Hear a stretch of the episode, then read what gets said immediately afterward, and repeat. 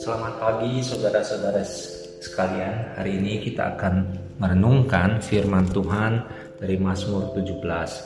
Mari kita berdoa untuk minta hikmat daripada Tuhan dan campur tangan Tuhan sendiri di dalam perenungan kita hari ini. Kita berdoa, ya Tuhan, Allah Bapa kami yang ada di surga, hari ini kami akan belajar melalui firman-Mu, buat kami tenang di hadapan-Mu, sehingga kami mengerti akan isi hatimu melalui firman yang kami baca dan renungkan ini. Biar hati kami selaras dengan hatimu ya Bapa. Dengar doa kami dalam nama Yesus, Tuhan dan Allah kami. Kami sudah berdoa. Amin. Saudara-saudara sekalian, memang Mazmur 117 ini uh, hanya terdiri dari dua ayat. Mari kita membacanya terlebih dahulu. Pujilah Tuhan, hai segala bangsa. Pujilah Tuhan, hai segala bangsa. Megahkanlah Dia, hai segala suku bangsa. Sebab kasihnya hebat atas kita dan kesetiaan Tuhan untuk selama-lamanya. Haleluya. Judul yang diberikan oleh LAI adalah Pujilah Tuhan, hai segala bangsa, atau dalam terjemahan lain disebutkan sebagai pujian universal untuk kasih setia Tuhan. Pujian universal artinya berlaku bagi seluruh bangsa atau segala bangsa, bahkan segala suku yang ada di bumi ini. Jadi, tidak hanya diperuntukkan bagi bangsa-bangsa yang mengasihi Tuhan dan diselamatkan, tetapi bagi seluruh umat, seluruh bangsa yang ada di dunia ini.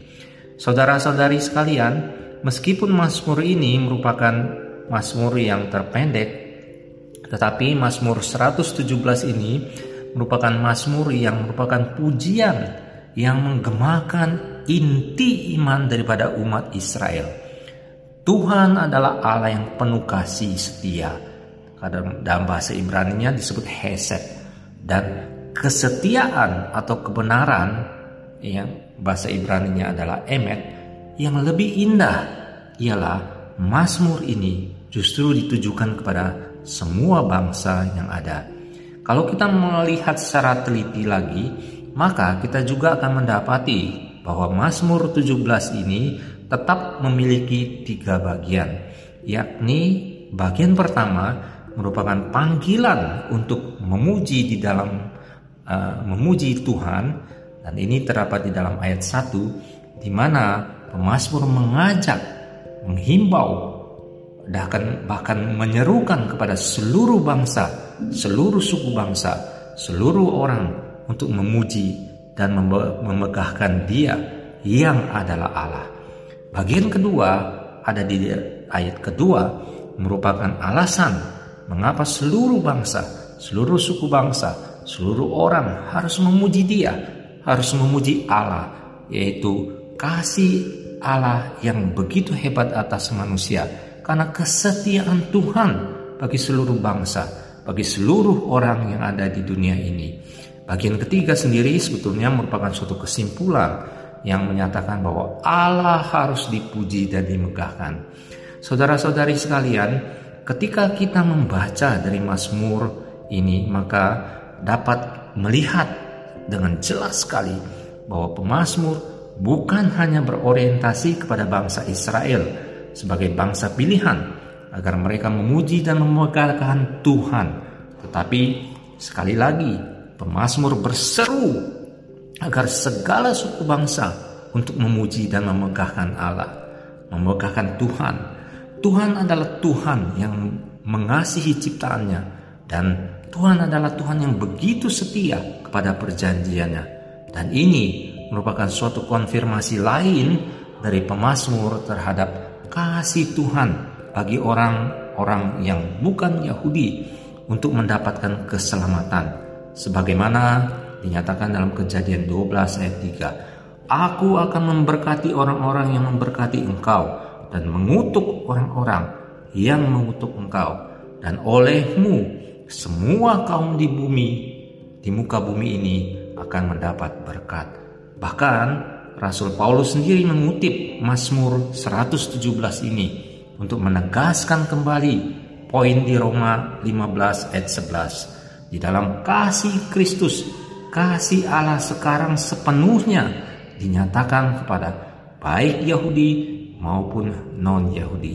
Artinya, keselamatan juga berlaku bagi bangsa non-Israel.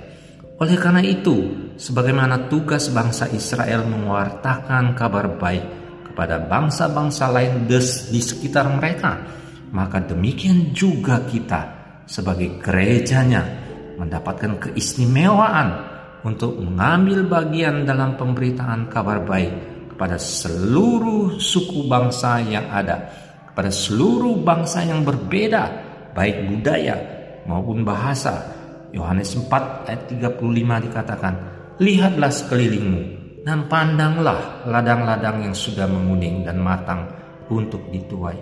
Siapakah yang akan menjadi penuainya? Saudara-saudara sekalian, kasih setia dan kebenaran memang merupakan karakter ilahi yang menjadi dasar umat Israel hadir dalam sejarah dunia ini. Kasih setia Allah telah menjadikan Israel menjadi umat pilihan, yaitu dengan cara menembus mereka dari perbudakan Mesir sebagai sesuai dengan janji Allah kepada nenek moyang mereka. Kasih setia Tuhan jugalah yang membuat Allah mengikatkan dirinya kepada umatnya dengan perjanjian Sinai. Ikatan anugerah tersebut ialah agar betapapun Israel tegar tengkuk memberontak dan bahkan mungkin sampai meninggalkan Tuhan sehingga Allah harus menghajar mereka dengan keras. Dia tetap setia pada akhirnya menyelamatkan mereka bahkan mengutus anaknya sendiri untuk menebus dosa-dosa mereka dan dosa-dosa kita sebagai anak-anaknya sekarang ini. Saudara-saudari sekalian, Kebenaran ialah karakter Allah yang esa. Tidak ada kebenaran sejati di luar Allah. Israel sendiri belajar hanya menyembah Dia dan bukan kepada ilah-ilah yang mati, ilah-ilah yang lain. Kebenaran berkaitan erat dengan kesetiaan, maka Allah yang adalah sumber kebenaran.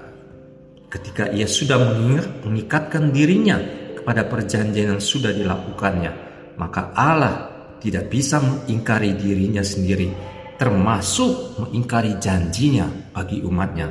Pada saat yang sama, umat Israel yang oleh kasih setia dan kebenaran Allah telah menerima anugerah keselamatan harus menyadari bahwa mereka dipilih untuk membawa berita keselamatan ini bagi bangsa-bangsa lain. Maka Mazmur 117 ini dikumandangkan bukan hanya untuk Israel, melainkan untuk semua bangsa. Itulah sebabnya dia patut dipuji dan dimegahkan. Saudara-saudari sekalian, ketika kita mengetahui kasih Allah yang demikian besar pada umat ciptaannya, tentu akan menjadi pertanyaan. Bagaimana mungkin kita memuji dia tanpa percaya kepadanya. Bahkan jika sekalipun kita tidak mau memuji Tuhan, tetap pada akhirnya mereka harus mengakui akan ketuhanannya dan kasih Tuhan kepada manusia sebagai ciptaannya. Meskipun mereka yang tidak percaya ini, mereka mungkin tidak memiliki bagian dalam kerajaannya. Sedangkan bagi orang yang percaya hari ini, yang hidup dalam terang perjanjian baru yang sebagaimana kita ada sekarang ini sebagai gerejanya.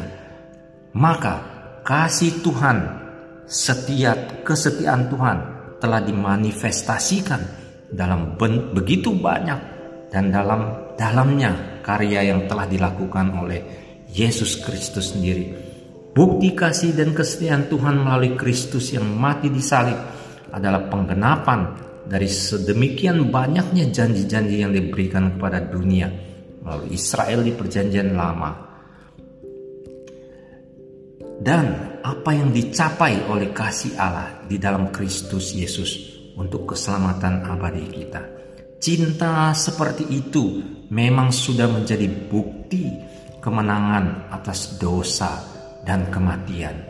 Fakta ini saja seharusnya sudah menginspirasi orang percaya untuk memuji Tuhan sepanjang hidup ini dan kehidupan yang akan datang.